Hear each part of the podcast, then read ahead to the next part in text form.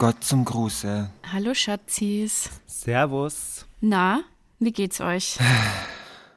Nicht gut. Warum? Ich hab Schiss.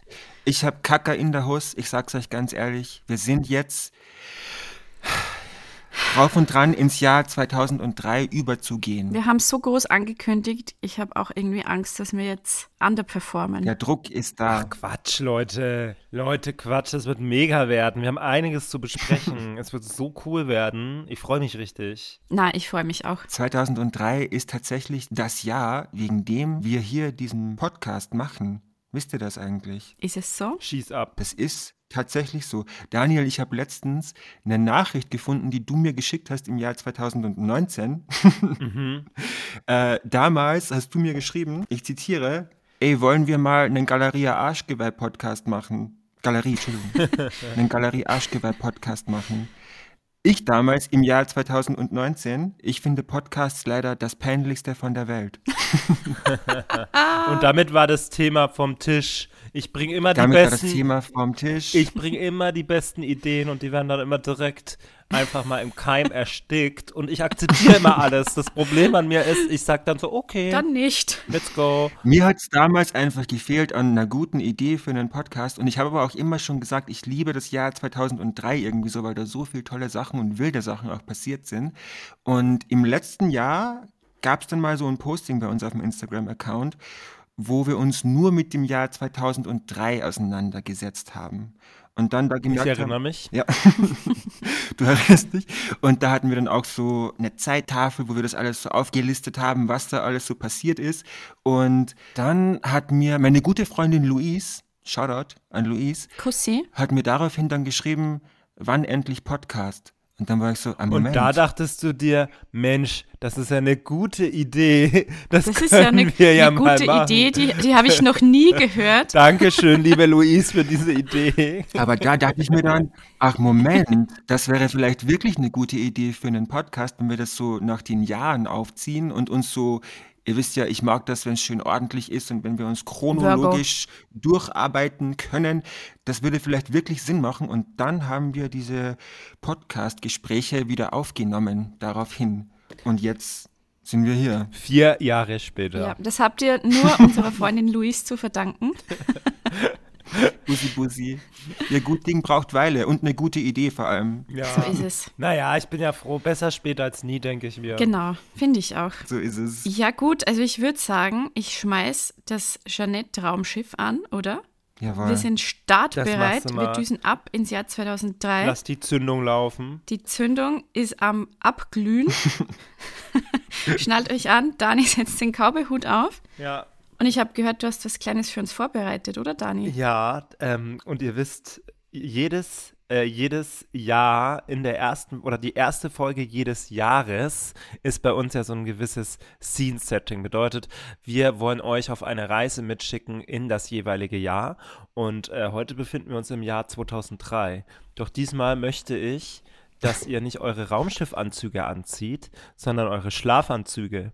Weil nicht nur Verena hat eine neue Couch bekommen, wo man nicht mit Straßenklamotten rein darf, sondern Dani, bitte lieg nicht meine. Sondern, Information. Oh mein Gott. sondern ähm, wir müssen uns jetzt auch mal aufs, äh, äh, ins Bett verbringen, weil das Jahr 2003, Willst du sagen, let's go to bed? Äh, das war ja im Jahr 2002, mein Lieber. Let's get back to bed, boy. 2001. Ah, das war im Jahr 2001. Aber, liebe Leute, bevor es jetzt wieder messy wird, würde ich euch mal bitten, die Augen zu schließen. Ihr habt alle eure Schlafanzüge an sich. Augen sind geschlossen. Okay, ich fange an. Das Jahr 2003 stand ganz unter dem Motto Träumen erlaubt und ausdrücklich erwünscht. das stimmt. Doch nicht nur wir träumten, sondern auch die All-Stars der ersten Staffel Deutschland sucht den Superstar mit ihrem Hit We Have a Dream. Ja. Ah, we have a meme. Die Top 10 der ersten DSDS-Staffel wurde von den Juroren Thomas Stein, Thomas Bug, Dieter Bohlen und dem legendären UK-Exportschlager Shona Fraser entdeckt. Ich liebe Shona Fraser so. Shona Fraser Ultras, wo seid ihr? Shona Fraser Shoutout. Juliette Schoppmann verschaffte uns vor dem Fernseher mit ihrem fulminanten Auftritt von The Big Spender Gänsehaut und das nicht, weil wir gerade einen Brain Freeze von zu viel Magnum Siebesündeneis hatten. Glamour! Mausejule.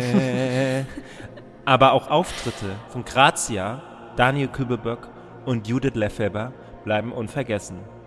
Wenn wir schon übers Träumen reden, dann dürfen wir auch den Titelsong für die dritte Popstars-Staffel nicht vergessen. Jasmin Wagner bestärkte uns mit Leb deinen Traum, die ultimative Wandtattoo-Hymne. Diesen Ratschlag beherzigten vor allem zwei Bands, Preluders und Overground. Von den Juroren Schwester S, auch Sabrina Settler genannt, Uwe Fahrenkrog Petersen, der Typ von Nena, und Deadlift die Soest, entdeckt und für Popstars das Duell ins Rennen geschickt. Übrigens, in der ersten Staffel von Star Search schickte Sat1 niemand Geringeres als den späteren Weltstar Bill Kaulitz auf die Bühne, der uns mit It's Raining Man überzeugte. Yes. Aber es gab noch mehr zu entdecken. Gülcan, das Aushängeschild von Viva, messerscharfe Augenbrauen. Sie wurde von der Schulbank direkt zur Viva-Ikone befördert. Und das alles im Jahr 2003. MySpace wurde gegründet und ich frage mich bis heute, wer Tom eigentlich ist. Same. Die wilden Kerle eroberten die Kinoleinwände mit den zwei Boys von Natascha Ochsenknecht. Wir alle erinnern uns, die war auch mal im Dschungelcamp. Jimmy Blue und Wilson Gonzales. Wanni gab ihr Schauspieldebüt in Wilde Engel. Okay, nicht ganz, sie hatte bereits 1999 ihre erste Schauspielerfahrungen bei Hintergittern gesammelt. Apropos Hintergittern. Big Brother Staffel 4 mit Ulf startete. Nadels Buch Achterbahn erblickte das Licht der Welt und damit auch die Retourkutsche für Dieter Bohlens Skandalbuch Ungelogen. Es gab aber auch ein paar Albträume, meine Lieben. Die No Angels trennten sich, Uh. obwohl sie auf dem Zenit waren mit ihrem Album Pure. PTSD. Hör auf, hör mir auf. Doch das Leben ging weiter. Für dich vielleicht. auf Pro7 mit Freunde, das Leben beginnt. Und die Abschlussklasse. Like wer ein Crash auf Spike hatte. Crash. Crash of Spike. Ein Crash! Ich hatte Crush auf Walter. Ich bin gleich durch, Leute. Ähm, nein, eigentlich bin ich durch. Tatsächlich bin ich durch. Ich finde, mehr Infos gibt's von meiner Seite nicht. Dürfen wir die Augen wieder öffnen? Ich habe sie schon so. lang Du offen. hattest die Augen die ganze Zeit offen, genauso Verena. Ich habe sie nur einmal kurz aufgemacht, als du meintest, dass Nadels Buch Achterbahn erschien und das kam ja erst viel, viel später raus. Das Buch kam viel später raus. Ungelogen kam in diesem Jahr raus, aber das andere, das du meintest, Achterbahn, das kam erst später raus. Ah, warte mal. Ach so, ich dachte, ungelogen wäre denn Dieter Bohlen sein Buch und Achterbahn wäre äh, äh, wär, wär, ähm, Nadels Buch. Nichts als die Wahrheit war von Dieter Bohlen. Genau, und das kam zuerst raus und dann kam Ungelogen raus. Ah, Entschuldigung, liebe Leute, da habe ich tatsächlich einen Fehler gemacht. Ich habe Achterbahn äh, und äh, Ungelogen als ähm, jeweils ein Buch von Dieter Bohlen und von Nattel ähm, quasi deklariert, aber dem ist tatsächlich nicht so. Du bist gefeuert. Der Rest müsste aber tatsächlich stimmen. Der Rest stimmt, es ist notariell beglaubigt Von Dr. Fleischhacker. von Dr. Fleischhacker. Diese Dinge haben sich im Jahr 2003 zugetragen. Was für ein magisches Jahr, unser Annus Mirabilis aus gutem Grund. Ich finde, diese, dieses, diese Geschichte von dir war auch magisch mit dem Traumthema. Also fand ich wirklich Chefskiss. Ja, also das Jahr 2003 stand ganz unter dem Motto Träumen. Ja. Also We Have a Ja. Dream, lebe deinen Traum. Ja. Ähm, was gab's? Gab ja einiges. Gülcan kam zu Viva. Ja. Hm, Ich frage mich aber gerade, habe ich irgendwas vergessen? Gibt, habt ihr noch irgendwelche Zusätze? Außer jetzt natürlich den riesigen Fehler, dass es nicht ungelogen bzw. Achterbahn war, sondern ungelogen. Es sind noch ein paar andere große Dinge 2003 passiert. Ich habe auch geschaut, was ist international passiert. Es war das Jahr des Britney-Madonna-Kusses. Ja, In the Zone kam in diesem Jahr raus. Toxic kam in diesem Jahr raus. Das ist crazy. Also das war natürlich, ja, daran kam man nicht vorbei Ja. an dieser Debatte. Ja, Dann, was ein großer Moment für mich war, OC California ist gestartet. wow. stimmt. Und es ja. war ein es war ein wichtiges Jahr für alle Pick Me Girls, die dann plötzlich zu Indie-Liebhaberinnen wurden, weil sie sich irgendeinen Seth Cohen aufreißen wollten aus der Parallelklasse. Aber das Film-Highlight des Jahres war für mich Popstar auf Umwegen. Wow. Und ich finde, da können sich mal alle bedanken, weil die historische Relevanz des Kolosseums ist dadurch gestiegen. This Das is kam- what dreams are made of. Ja, schau, da ging es auch wieder um Da Träume. ging es auch um Träume. Aber fuck? warte mal ganz kurz, Wow. Schatzis, was war Popstars auf Umwegen? Das sagt mir gar nichts. Dafür bist du zu alt, Dani. I guess, ja. Ich bin wirklich zu alt dafür, glaube ich. Das war dieser Film mit Hilary Duff, wo sie auf Schulreise nach Rom sind und dann gibt es eine Doppelgängerin, die ein großer Star ist und dann kommt es zu Verwechslungen und bla bla bla. Und dann ist sie plötzlich Popstar auf Umwegen. Hannah Montana. Basically. Hannah, Hannah Montana der Early 2000er. Eigentlich ja. Also das fand ich mega, das weiß ich auch noch genau, da war ich im Kino Ja. und das war für mich Cultural Reset. Ja, schön, das freut mich für dich. Das ist für ein Shade. Aber bei einer Sache bin ich enttäuscht, dass das nicht in deinem Scene-Setting vorkam. Es ist nämlich die erste Folge der ultimativen Chartshow ausgestrahlt worden Ja. im Jahr 2003. Legendäres Format. Toll. Schönen guten Tag, schönen guten Abend, dass Sie heute hier sind mit uns. Wie hieß nochmal der Moderator? Olli Geißen natürlich. Ihr müsst wissen, immer wenn man mit Franz irgendwo essen ist oder so, dann redet er plötzlich wie Olli Geißen. Also wenn er sich bedankt irgendwie für das Essen oder sich verabschiedet von dem Kellner, der Kellnerin, dann redet er plötzlich wie Olli Geißen. Ohne Grund. Ich kann das aber auch nicht kontrollieren. Ich glaube, ich habe Olli Geißen irgendwie so in meinem Kopf abgespeichert als äh, eine höfliche Stimme. Und sage so, hallo, danke, ja, Das ist gerne. Immer so lustig. Also du hast zwei, zwei Settings, Anastasia Und Olli Geißen, und Olli Geißen. Das sind deine zwei Moods. nothing in between. Na, man kriegt das oder das. Aber das fand ich auch. Also ich finde, ultimative Chartshow ist auch zu Silvester immer noch geil, finde ich. Ja. Ich finde, ja, ich bin nicht so ein großer Fan von der ultimativen Chartshow, weil ich finde, das ist immer, war mir immer zu sehr no nostalgisch und es hat sich immer so hingezogen wie Kaugummi. Ich fand das immer sehr langatmig. Ja, das stimmt. Es hat immer sehr Ja. lang gedauert. Aber ich stehe irgendwie auf so Abendshows, die einfach fünf Stunden dauern. Ja, ich mag voll. das. Ich liebe das auch mega, dass man dann so bis um, Ja. um 12 sich das noch einfach reinorgeln kann. Ich liebe das. Voll. Dani, was du auch in deinem Scene-Setting vergessen hast, es gab nämlich noch ein anderes TV-Format, das in diesem Jahr gestartet ist, nämlich Frauentausch auf RTL 2. Oh. Oh Gott. Es ist Oh so mein krass, Gott. dass das alles in diesem Jahr passiert ist. Ich kann das, es geht nicht in mein Boy-Hirn Es rein. ist wirklich arg. Ich, ähm, ich, ich habe Frauentausch früher echt immer ge gerne geguckt. Irgendwann mal nahm das dann aber so eine richtig räudige Richtung. Ja. Und dann habe ich es aber auch erst extra nochmal geguckt. also ich bin ganz ehrlich mit euch, ich habe das früher echt gerne geguckt, Frauentausch. Ich auch. Ich, Ja. Ich habe es auch geschaut. Echt shameless, was das angeht. Keine, keinerlei Scham, das zuzugeben. Ähm, wovon äh, ich aber ein großer Fan war, war wie gesagt DSDS und ich fand das richtig krass, dass das in dem Jahr 2003 startete. Nee, 2002 startete es ja, Ja. im November, glaube ich. Und 2003 hat es dann so richtig an Fahrtwind aufgenommen, weil da hatten wir dann ja auch unsere Top 10. Voll. Ja, sollen wir da direkt mal in die Kategorie Banger-Alarm eintauchen, wenn wir jetzt schon über DSDS reden? Es sei denn, ihr habt noch irgendwas vergessen aus dem Jahr 2003, beispielsweise Bernd das Brot, das ja irgendwie auch geboren wurde. Aber das können wir ja in den, sicherlich in den nächsten Folgen auch nochmal besprechen dann, oder ihr Lieben? Don't get me started zu Bernd das Brot. Also da möchte ich auch einen Deep Dive mit euch machen, weil das, ich finde, das war so ein geiler Moment in der deutschen Popculture. Was ist da abgegangen? Also da wird es auf jeden Fall in Folge 2 oder 3 nochmal ausführlicher drum gehen. Da freue ich mich auf jeden Fall drauf, weil ich habe 0,0 mit Bernd das Brot zu tun und bin so Auch froh. dafür bist du zu alt. ja. Ja, I know. Ich war da halt cool. Ich war da 14. Ich habe da Mich hat Bernd das Brot erzogen. Ich Ja. bin mit dem, der hat mich wirklich in der Nacht, der war einfach meine Nanny. ja. Super Nanny. mich hat Siebenstein erzogen, der Koffer und der Ja. Rabe. Vielleicht brauchen wir auch wirklich so eine eigene Rubrik für so Fernsehsachen, weil in diesem Jahr, wie schon erwähnt, es ging Frauentausch los, es ging die ultimative Chartshow los, dann aber auch noch K11 ging in diesem Jahr los. Wow. Michael Naseband. Michael Naseband und Alexandra Ring. Hot. Ja. Ja. Möchte ich mal an dieser Stelle gestehen. Hot. Ja, okay, Leute, ich glaube, wir brauchen einerseits eine neue Rubrik Fernsehsendungen, aber auch eine Rubrik Daddy Issues, wo wir dann Über den Naseband. Besprechen, Bernd das Brot besprechen und äh, das, den Koffer von Siebenstein. Du, da habe ich viel zu sagen zum Thema Daddy Issues.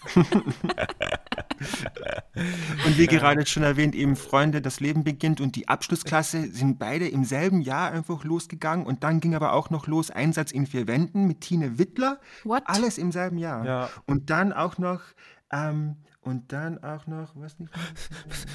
Was noch? Was noch? Ist schon wieder nervös. Schnappatmung. Äh, auf RTL 2 gab es erstmals eine deutsche Version von Queer Eye namens Schwul macht cool.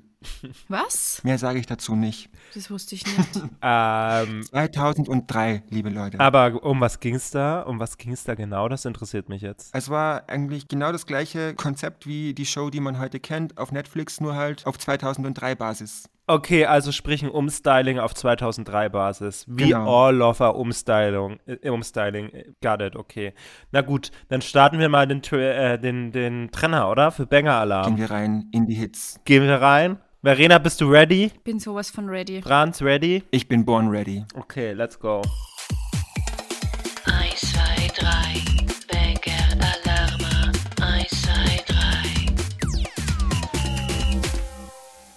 We believe the dream comes true.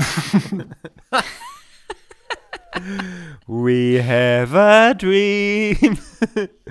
Music is alive. Könnt ihr aus dem Gedächtnis noch die originalen Top 10 der ersten Staffel DSDS aufzählen? Challenge. Nein. Mm-mm. Daniel, du? Ich glaube, ich, ich, glaub, ich will es probieren. Darf ich es probieren? Lass uns mal versuchen, so jeder ein, okay? Okay, fang du an.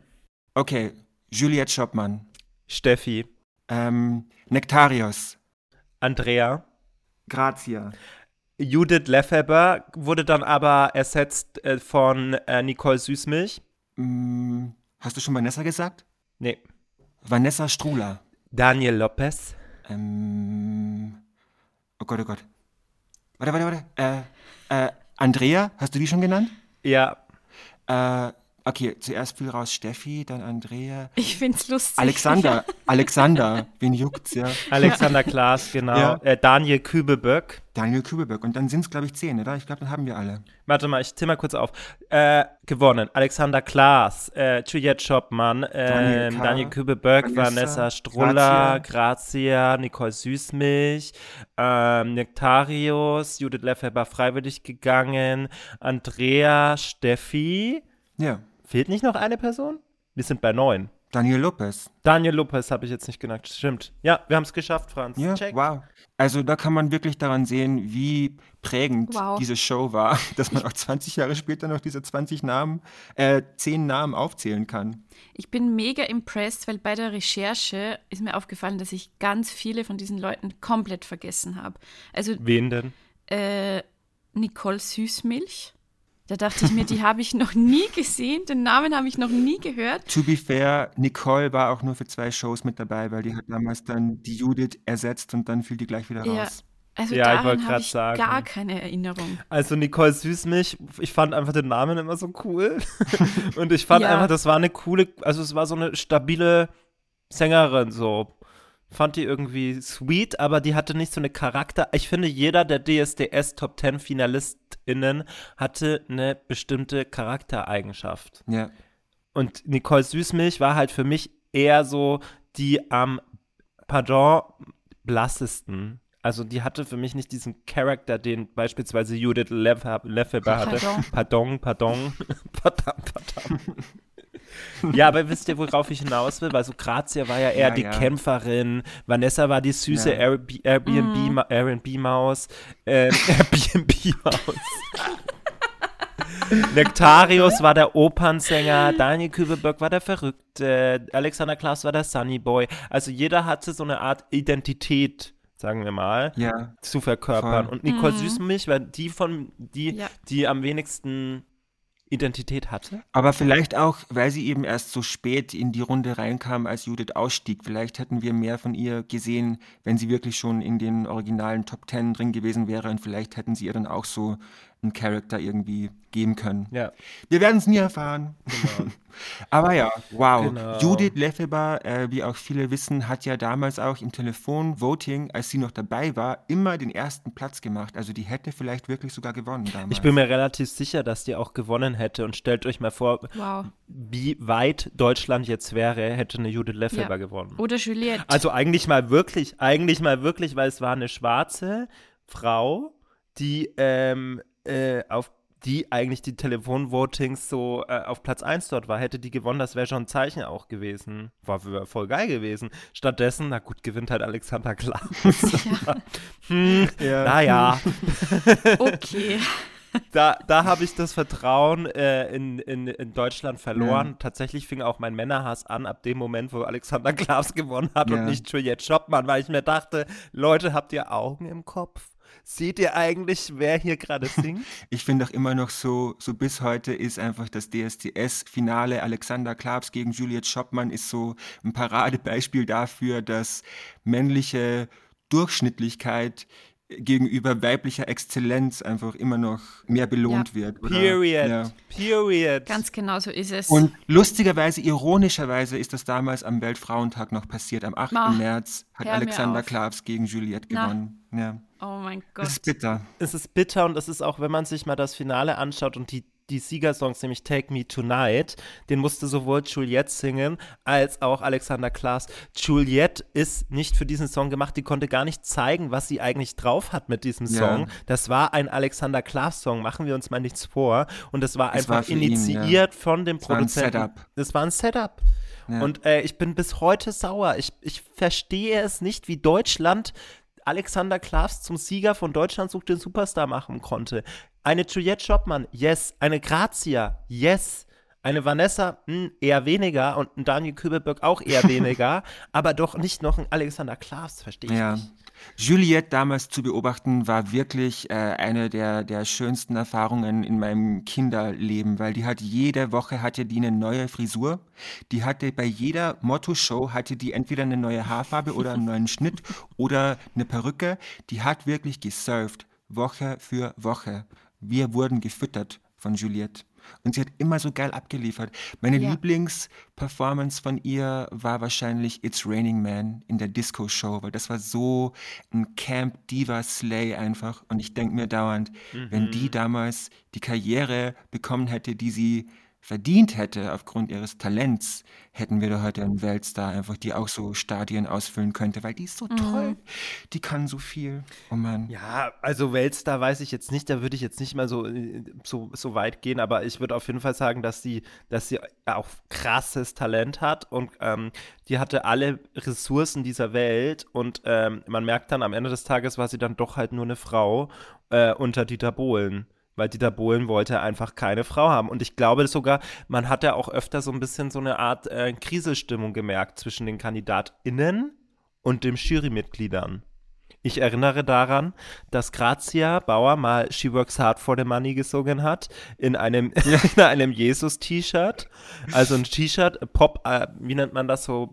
Eher Pop-Art-T-Shirt, wo Jesus zu sehen war auf diesem T-Shirt. Und dann kommt Thomas Stein so um die Ecke und sagt so: Also der Song und dieses T-Shirt, ich weiß ja nicht. So ein bisschen, was mir nicht gefällt. Das habe ich noch so im Ohr. Und Grazia dann, die Ikone, die sie ist, wendet sich ans Publikum und fragt, wie fandet ihr mein Outfit?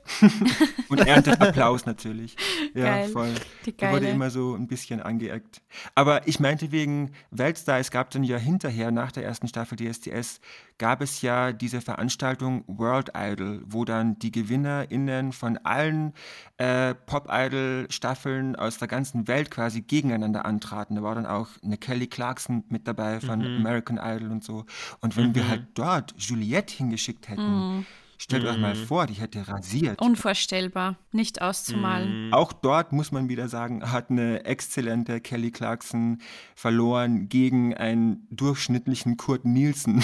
Stimmt, der hat damals gewonnen. Ja, das Oh war was, Gott. was war denn Mhm. der Hype eigentlich an Männern im Jahr 2003? Weil nicht Ja, nur Alexander Klaas hat gewonnen, sondern auch Overground hat gewonnen. Ich verstehe Ja. nicht, was, Ja. was für, liebe Leute, wenn ihr damals Alexander Klaas Fans wart oder und Overground Fans, fair enough, aber was hat euch geritten, für den anzurufen und nicht für eine Juliette Schoppmann?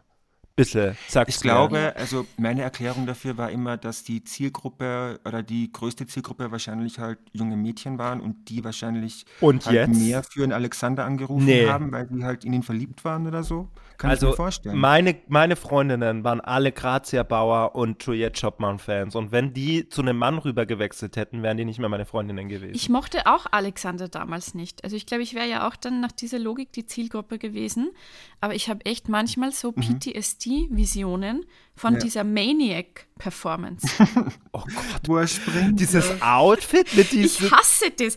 Dieses Outfit. das Outfit ist so Oh. legendär. Ja. Können wir ganz kurz das Outfit beschreiben? Ja, es war so ein ärmelloses Hemd, oder? Ja, so ein Jeanshemd, Mit so ne? Tribal-Muster drauf. Ja. Oh, ganz schlimm. Ich ey. fand, also das, ich, ich mochte den auch nicht. Ich, ich fand es irgendwie Und so eine. Glockenhose. Ja. Und es war, äh, das Hemd hatte keine Ärmel. Und Shona Fraser hatte dann damals zu Alexander Klaps so gesagt: Alexander, warum hast du so lange gewartet, bis du uns deine Oberarme gezeigt hast? Oh Gott. Weiß ich noch. Apropos Jonah Fraser. Was für eine Ikone. Die Legende UK Pop Export, wie hast du sie genannt, Dani? Exportschlager? Äh, Exportschlager aus UK. Aber nicht, nicht sie ist der Exportschlager, sondern ihre Haare. diese Frisuren, Ja. diese, Und ihre Brillen. Die, die couldn't be more UK. Also so, so Fashion-Ikone. Ja.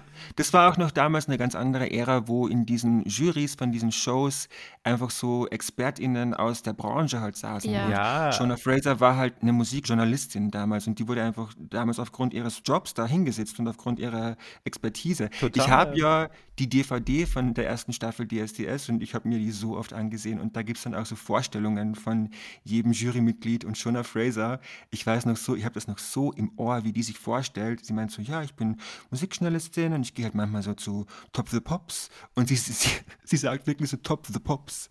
Nicht Top of the Pops, sondern so, heute war ich wieder bei Top of the Pops. Nena, deutsche Queen of Pop. Oder den Ben, der süße kleine Sänger, habe ich interviewt. Und dann wird die auch noch so interviewt, äh, wie so ihr Tag aussieht als DSDS-Jurymitglied. Und dann wird die gefilmt, wie die im Hotel aufwacht gerade. Und das Erste, was sie macht, ist, das Erste nach dem Aufwachen, was sie macht, ist einfach so, sie greift sich eine Colaflasche und, und öffnet die und Ja, ich sag dir was. das Okay, ist Ja- Jamila. Das ist Jamila coded. extrem, extrem. Shona Ja. Fraser. Aber ähm, wollen wir mal nicht so viel auf, auf Ja. den Jurymitgliedern so rum, rumsitzen. Thomas Stein, Radiomoderator, nee, Ra Thomas Stein war BMG-Geschäftsmann, Thomas, Genau. äh, der andere Thomas Bug war Radiomoderator und über Dieter Bohlen brauchen wir nicht reden. Verena, ich habe eine Frage an dich. ja. Wer war denn dein Favorite? Ich bin immer geschwankt zwischen Daniel Kübelböck, Mhm.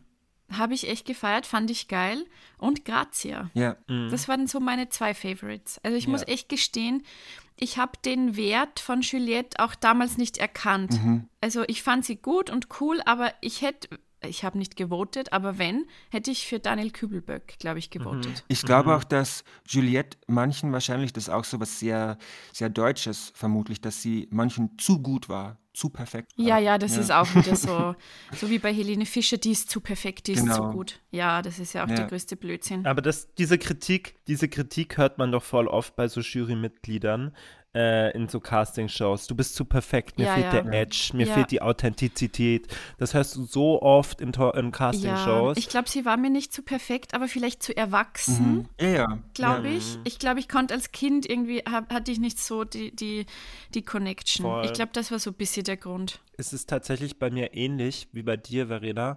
Ähm, ich, aber bei mir war es eher dahin, dass ich mit Juliette mit weniger so Identitäts, eine Identität aufbauen konnte oder mich in ihr gesehen habe, als jetzt in Grazia, die eher ja so die punkige, rebellische war. Und das mochte ich immer total und deswegen habe ich die Mhm. Ja. so abgefeiert. Und Verena ist eine ja, ich ein kleine, kleines Rockschwein bin. ist ein kleines Rockschwein. Also für mich war klar, dass ich ähm, ähm, Grazia extrem cool fand, aber besonders toll fand ich einfach Judith Ja, Lefebvre. ja.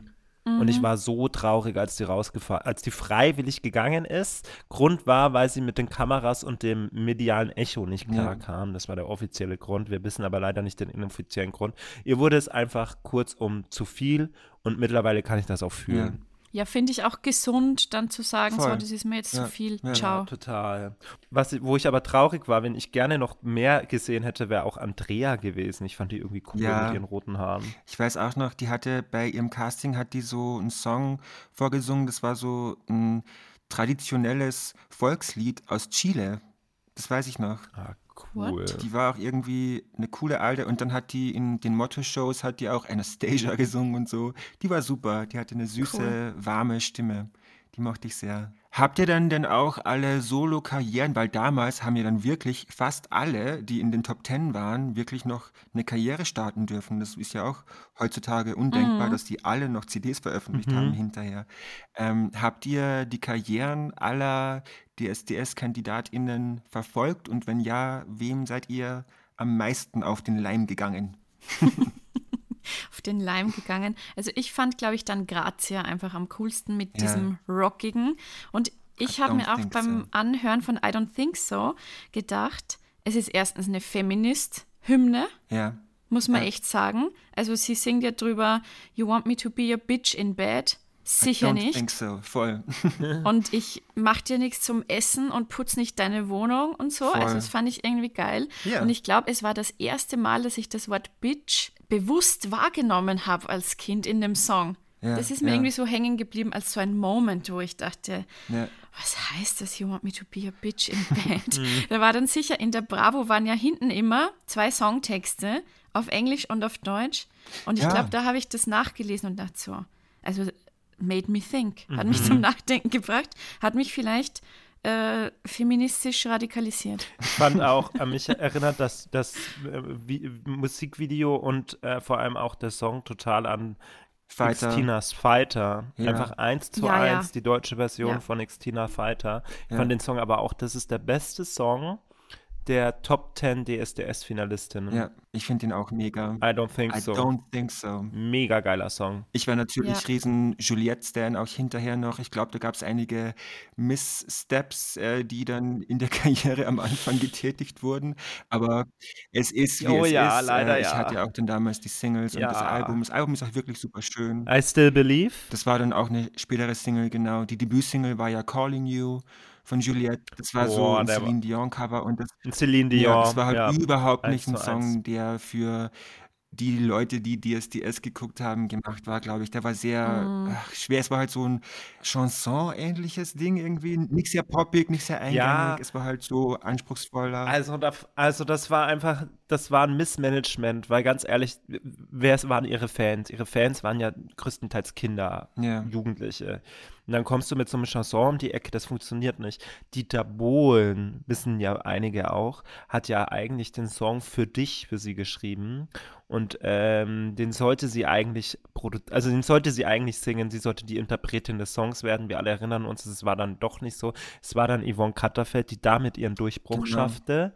Wir alle wissen aber nicht, was wäre passiert, hätte Juliette Schoppmann Deutsch gesungen und für Aber dich. Juliette hätte den ja auch nicht auf Deutsch eingesungen, weil Dieter Bohlen hat den ja ursprünglich auf Englisch geschrieben für Juliette. Mm, Und es gibt ja auch auf der Ah. Single von Yvonne Katterfeld, für dich gibt es ja auch äh, den Song If You in Klammer englisches Original von Für dich. Also das wäre dann die Version geworden, die Juliette aufgenommen hätte. Und sie hat ihn ja auch dann tatsächlich aufgenommen vor ein paar Jahren. Gab es so ein Jubiläumsding von Dieter Bohlen und da hat sie dann endlich so Genau. Full Circle Moment mäßig diesen Song aufgenommen. Also wir wissen, wie es ungefähr geklungen hätte. Ja, wir wissen, wie es geklungen hätte, aber wir wissen Mhm. nicht, was das mit ihrer Karriere gemacht hätte, hätte sie den Song gesungen. Das, Das, will ich stimmt, damit sagen. Das stimmt. Ich muss äh, einen Song, weil wir gerade eigentlich immer noch im Banger-Alarm sind und wenn wir über die Solo-Karrieren der DSDS-Stars sprechen, es gibt einen Song, den ich, glaube ich, allen Solo-Auswüchsen der DSDS-Stars, allen anderen vorziehen würde und das ist Ride or Die,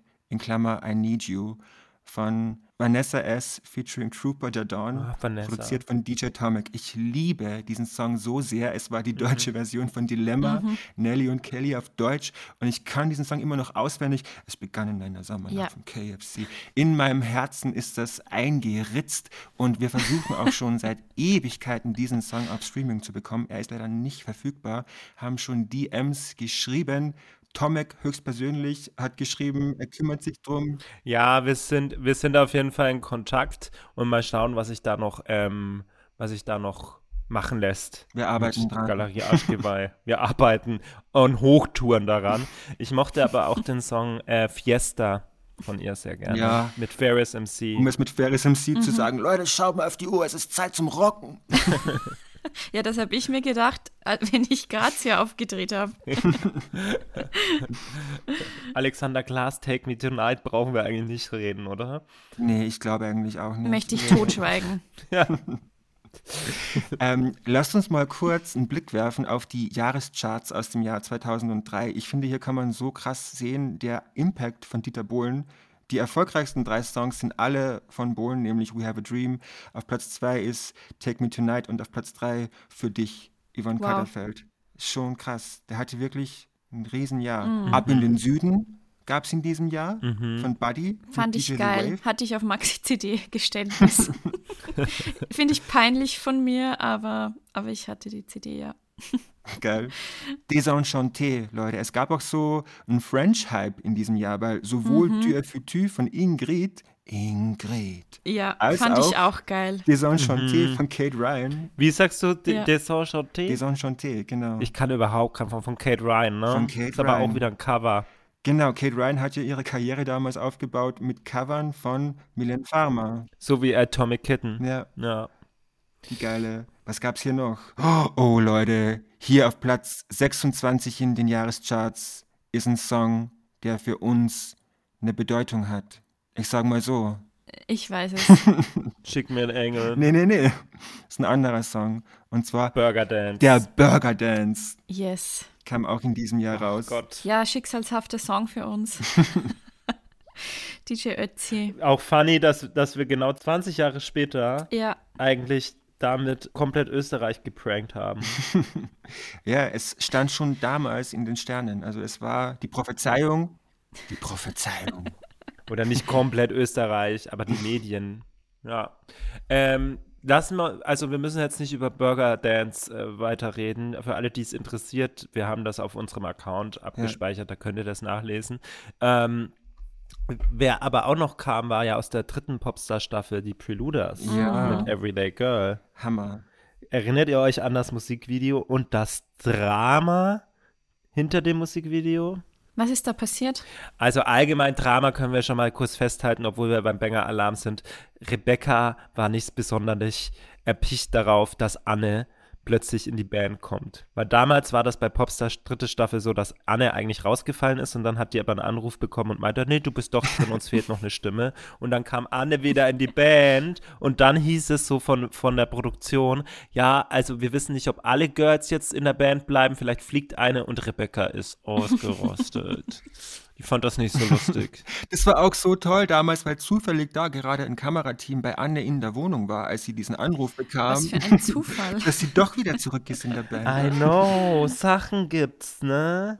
Ähm, naja, auf jeden Fall haben die ja Everyday Girl rausgebracht und es ist echt einer meiner liebsten Popstars-Songs Ja. Ja, aus der der kompletten fetzt richtig. Popstars-Riege. Super gut gealtert auch. Ja, voll, ich mag den sehr gerne. Und das Video ist ja so äh, eine Hommage an Freedom von George Michael.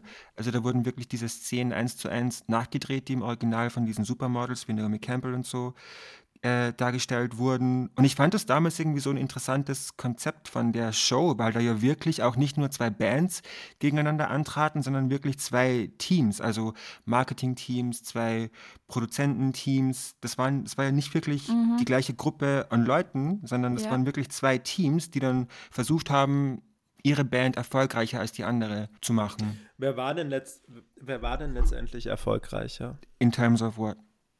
In terms of selling CDs? Ja, das war ja auch damals eine Streitfrage. Ich glaube, auch hier gab es wieder ein Setup, ähnlich wie bei DSDS, weil es wurde damals so kommuniziert, dass zum äh, Sieg der Show tragen auch die CD-Verkäufe der CDs bei McDonalds bei, weil sowohl die Preluders als auch Overground hatten dann so CDs, die man nur bei McDonalds kaufen konnte von ihrer Single. Das war so geil. Ja. Das war auch so ein 2000er-Thing. Musik bei Mackie. Ja. Diese kleinen Radios und dann diese Voll. Overground Preluders Sache und dann gab es auch so McDonalds Sampler. Also ich habe da so einen, den habe ich noch daheim, einen Geil. Halloween Sampler, wo dann so aktuelle Popsongs drauf sind. Den gab es Ja, dann nur bei mega. Ja, McDonalds. mega. Die Mackie-Hits. Ja. Und damals haben die Preluders mehr CDs verkauft bei McDonalds als Overground, Mhm. weil sie auch einfach den besseren Song hatten. Damals Losing My Religion, REM-Cover, mega random, aber irgendwie Mhm. geil. Und dann im Finale war das dann irgendwie plötzlich irrelevant. Das wurde nimmer erwähnt. Und dann war plötzlich nur noch das Telefonvoting, das gezählt hat zum Sieg. Und da haben dann Overground knapp gewonnen, leider. Mit 51,8 Prozent. What the fuck einfach nur. Ja. They were robbed. Ja. Justice for Preluders. Ja. Wir brauchen auch nicht über Overground und Schick mir einen Engel reden, oder? Ich finde, das ist dieselbe Kategorie wie Take Me Ich Tonight. glaube, ich same. Aber da habe ich einen Fun Fact für euch, Leute.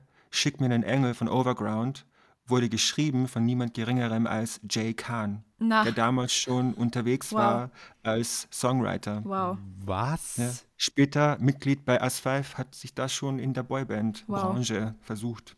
Der Boyband-Szene. Ja. Ich habe einen Song, der ist viel wichtiger als Schick mir einen Engel. Den will ich unbedingt mit euch besprechen. ja.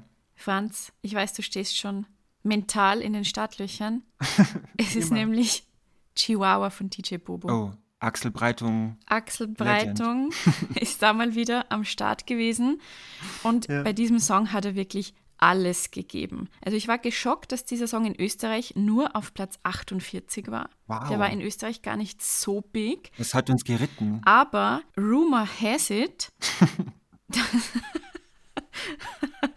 dass es, also ich habe, ich, ich weiß nicht, ob es stimmt, aber ich sage jetzt einfach mal, dass es die se sechst meistverkaufte Single des 21. Jahrhunderts in Frankreich ist. Das glaube ich sehr gerne. Ja, ja, ja. Was? was, was, okay. Also wie, Ja, wie toll. Chihuahua zustande gekommen ist, ist ja auch hilarious, weil es gab eine Cola-Werbung. Die war schon fertig produziert und da trinkt ein Mann einen Schluck Cola, da sind wir wieder beim Cola. Wieso sind wir plötzlich so Cola? ja der Cola-Podcast. Der. Cola-Podcast. Coca-Cola meldet Da, euch. da trinkt ein Mann einen Schluck Cola und dann sagt er das Wort Chihuahua. So quasi als Ausdruck von So Bambucha-mäßig? das, sch das schmeckt mir. Ja, so Bambucha-mäßig. Und dann haben sie DJ Bobo diesen Spot gezeigt und quasi gesagt, schreibt dafür mal einen Song, macht da irgendwie Was? einen Soundtrack dazu. Und dann ging er zu Axel Breitung und hat gesagt, Axel, mein lieber Freund, wir müssen Und was machen. DJ Bobo hat gesagt, er wusste am Anfang gar nicht, was er damit anfangen soll. Aber, wörtliches Zitat, ich habe mir dann gedacht, Chihuahua bedeutet jetzt für mich, don't worry, be happy. Danach habe ich ein Demo nach Spanien geschickt. Drei Wochen später kam der Anruf, ey, dein Song ist ein Hit in Spanien, aber ich hatte ihn noch nicht mal fertig. so hat dieser Song dann seinen Weg gemacht. Also ich glaube, er hat dann so einen halben Song irgendwie da an Cola geschickt und das wurde dann, ist dann viral gegangen irgendwie. Interesting. Okay. Also ist sofort ähm, auf Platz 1 in Spanien eingestiegen. Und ähm, ich habe in der Schweizer Zeitung gelesen, und das möchte ich wirklich in Frage stellen, ob das wirklich so war. Das Wort Chihuahua fand sogar Eingang in die Alltagssprache und wurde als Ersatz für okay oder cool verwendet und mit einem Ausdruck von Optimismus gleichgesetzt. In welchen- In in- Italien grüßen sich die Jungen bereits mit Chihuahua anstelle des üblichen Ciao.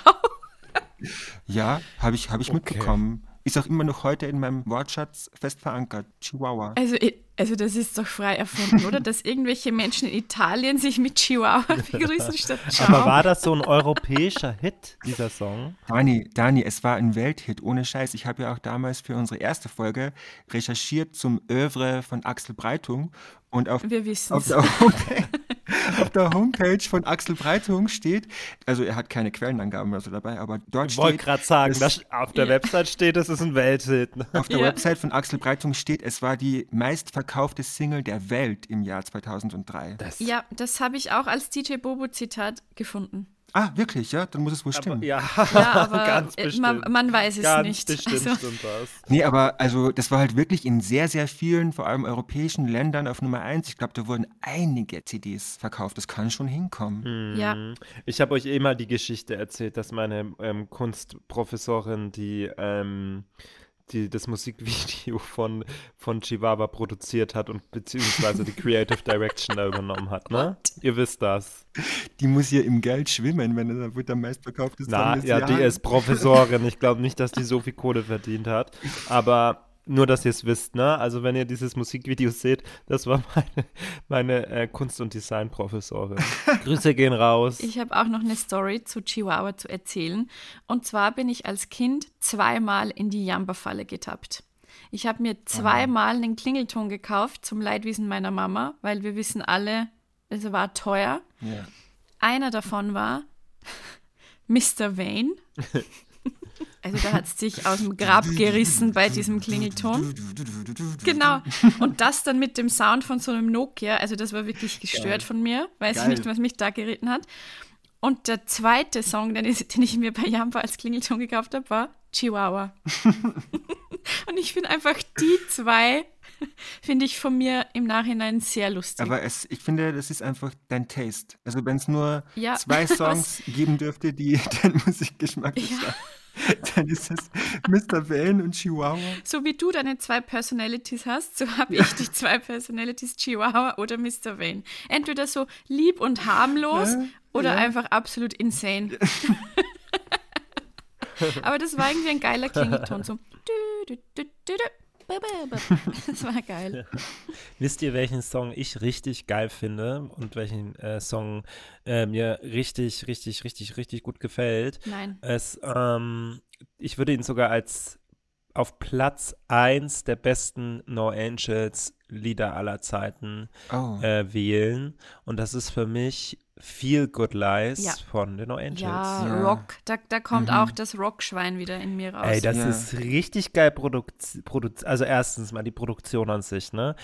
Der Tanz, die Choreo, mega. Die Outfits, Peak, diese bunten Outfits, fand ich dieses Reset. Color Blocking, Cultural so Reset. geil. Ja. Ähm, das Musikvideo einfach mega geil mit den Drohnen, die da lang fliegen. Ihr Ja. beide seid ja Ähm, mal zu dem Drehort gepilgert, oder? Genau, ja, das ist in Genau. Berlin, in Adlershof war das. Ja. Da ist irgendein Unternehmen drin. Und da siehst du auch diese verspiegelten Gläser. Also es ist auf jeden Fall eine Kulturstätte, wo wir mit Galerie Arschgeweih reisen, äh, auf jeden Fall mal hin, hinfahren werden. Ja, es tut mir auch fast irgendwie leid, dass wir über solche äh, ikonischen Dinge jetzt hier so nur nebenbei sprechen können, weil sie nur Teil dieser Banger-Alarm-Rubrik sind. Aber das war wirklich ein Moment. Und auch so ein würdiger, vielleicht nicht ein würdiger Abschluss, aber schade, dass sie an dem Punkt dann sich entschieden haben aufzuhören, die No Angels. Ja, der Song, der Song war einfach international. Ja, literally international, weil, äh, wie vielleicht einige wissen, es gab später ein Album von einer gewissen Ashley Tisdale, die man kennt von High School Musical. Äh, und dort sind dieselben Produzenten am Werk gewesen wie bei Feel Good Lies und da wurde der Track nochmal neu verwendet. Also hört mal rein in Ashley Tisdale in den Song Be Good to Me. Es ist derselbe Track, also dieselbe die Basis ist die gleiche wie die von Feel Good Lies. Das können auf jeden Fall alle in die Playlist rein, auf jeden Fall. Genau, wir werden die zwei Songs nacheinander in der Playlist reingeben Ja. und dann kann man es im direkten Vergleich hören. Voll. Mein perfekt. Lieblingssong der No Angels aus diesem Jahr ist No Angel. It's all in your mind. Der ist so gut gealtert. It's this miss untouchable. Ich finde, der ist so funky. Der ist funky und der ist so zeitlos und gut gealtert. Ich finde immer, dass der so klingt wie so ein Sugar Babes Song aus den 2000ern. Ja. Und für mich Ja, irgendwie so crazy. Stell doch mir vor, dass No Angel, It's All in Your Mind zur selben Zeit rauskam wie We Have a Dream. Weil die beiden Songs Ja. klingen für mich wie aus verschiedenen Epochen. Aber Ja, das das war stimmt. einfach dasselbe Jahr. Wirklich. Ja, es sind halt unterschiedliche Produzenten. Dieter Bohlen ist ja schon eher so derjenige, der auf sicheren Hafen fahren will. Und No Angels schätze ich schon eher so ein, beziehungsweise das Produktion, Produzententeam, so was wir jetzt auch alles besprochen hatten, dass sie sich schon mehr trauen und abenteuerlicher unterwegs sind Ja. und einen anderen Anspruch, International auch vielleicht einen anderen Anspruch auch haben. Ja, voll. Ja, Träumen erlaubt. Bei Dieter Bohlen Ja. wurde nur gesungen vom Träumen, aber die Produzenten von den No Angels haben es wirklich gewagt. ja. So ist es. Darf ich noch zwei Honorable Mentions ballern? ja, Weil ich glaube, Ja, also wenn wir an die Honorable Mentions kommen, dann müssen wir aber erst, dann darf jeder noch ein Ja, paar Songs sicher. sagen. ja, gell? Dani, du darfst alles sagen. Aber wir reden schon wieder relativ lang und ich würde mal übergehen zu den Honorable Mentions, oder? ja, bitte. Also ich will unbedingt erwähnen, Gangsterville, Part 3. tu mir einen Gefallen und bleib Gangster. Ich finde den so geil. Das heißt, mach genau das, was du denkst. Hammer. Klar. Aber Tomek hat auch wirklich abgeliefert in diesem Jahr. DJ Tomic war Peak in diesem Jahr.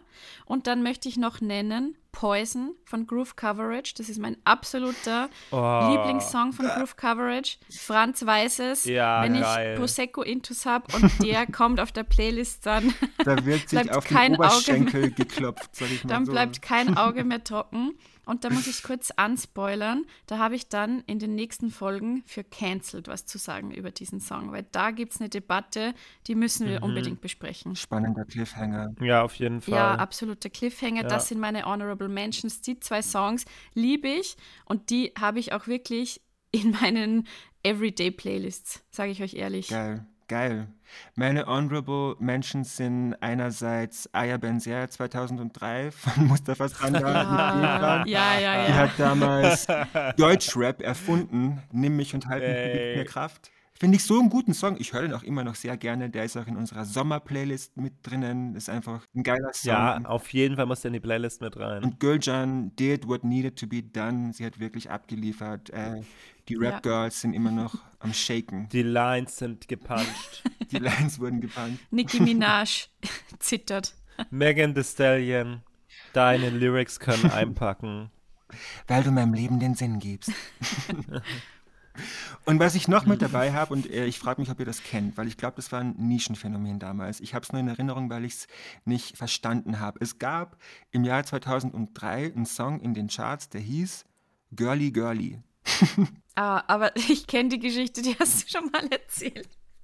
Aber ich Ich- kannte den Song nicht. Ich erinnere mich nämlich noch, äh, dass das damals bei Viva thematisiert wurde, dass jetzt dieser Song irgendwie in den Top 30 ist oder so. Das war auch kein Riesenhit.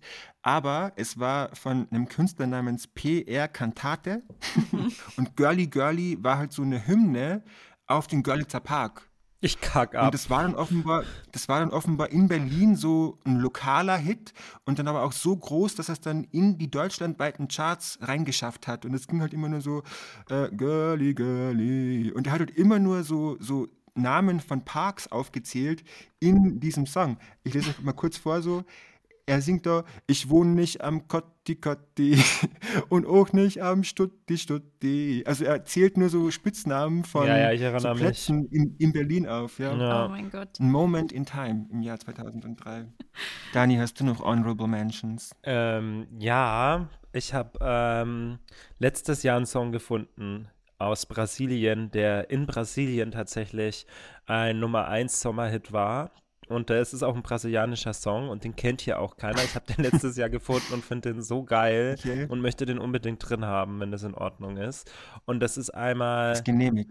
äh, von Luca To Nemai. Ich schicke euch den äh, Song später durch. Der ist aus dem Jahr 2003. Mega geiler Song.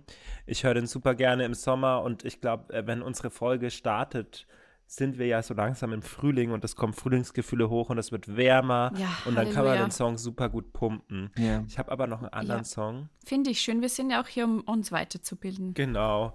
Ich habe noch einen anderen Song und zwar Outlandish. Aisha? Aisha. Ja, sehr gut. Ja, Mhm. Fand ich mega. Den liebe ich. Ja. Mega. Den liebe ich, den Song. Und klar, ich könnte jetzt noch ein paar andere Songs nennen, aber nee. Ich möchte noch kurz mal wieder eine Lanze brechen für unsere Jean, die in diesem Jahr die Rockschiene nochmal extra heftig eingeschlagen hat mit Rocking Ja. on Heaven's Floor. Da hat sie wirklich Gas gegeben. Und wie, welchen Song hatte sie noch? in diesem Jahr, meinst du? Ja, sie hatte noch einen Song. Rocking on Heaven's Floor war die Leadsingle. It's Over Now. It's Over Now war dann auch noch in diesem Jahr, genau, ja. auch so Ja. ein extra, extra, extra Song mit diesem Video, wo sie dann so eine Hollywood-Schauspielerin war. Old Glamour. Ja. Mandy und Randy. Mandy und Randy. Ah. Nothing's gonna stop us now. Hip Teens don't wear blue jeans. Frank Pop Wow. Ensemble. Speaking of 70s, wenn wir schon beim 70er Jahre Trend in den 2000ern sind, das Ja. sagt mal wieder alles.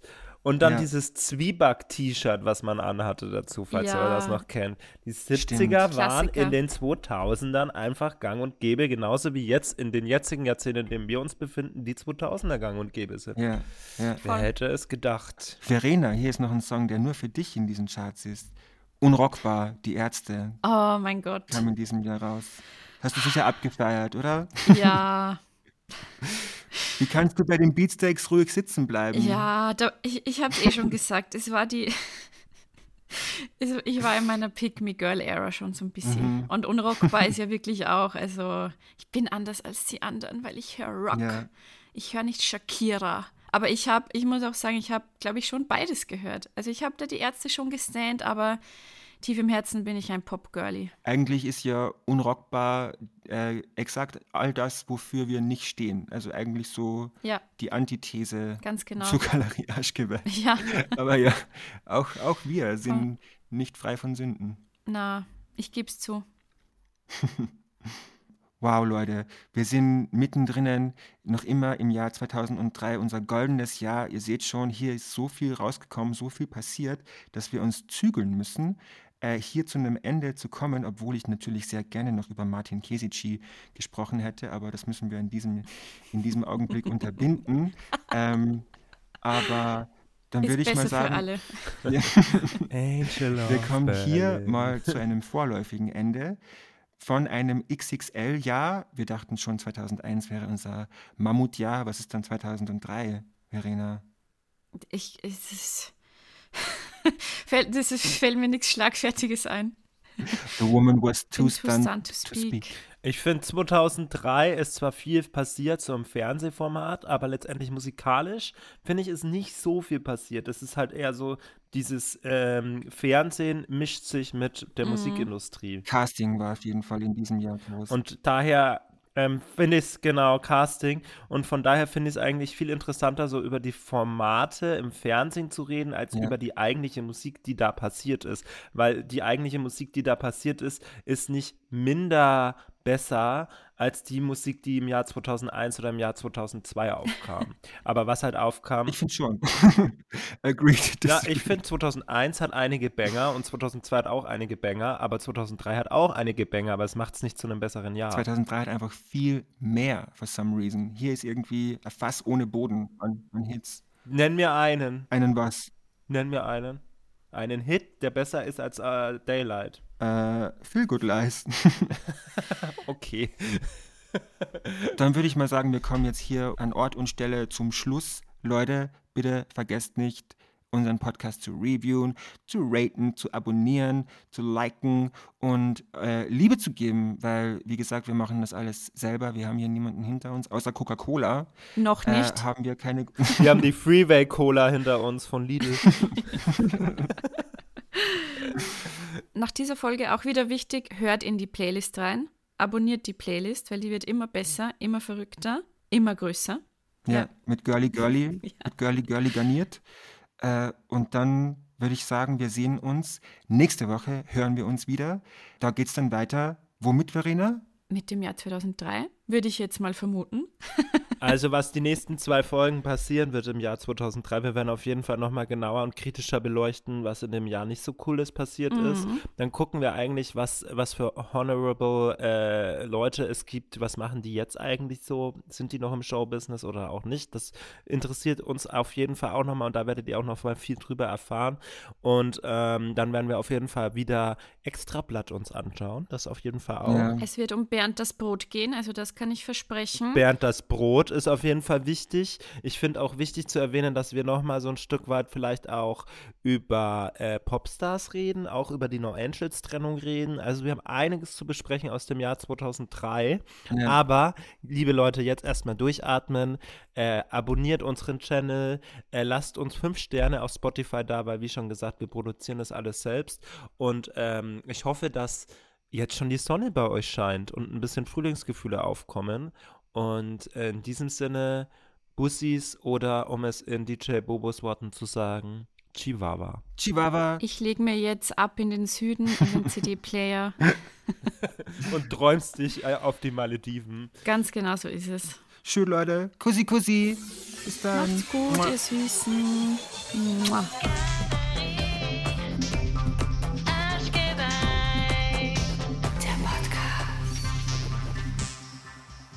We have a dream.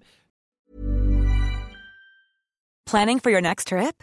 Elevate your travel style with Quince. Quince has all the jet setting essentials you'll want for your next getaway, like European linen, premium luggage options, buttery soft Italian leather bags, and so much more. And is all priced at 50 to 80% less than similar brands. Plus, Quince only works with factories that use safe and ethical manufacturing practices.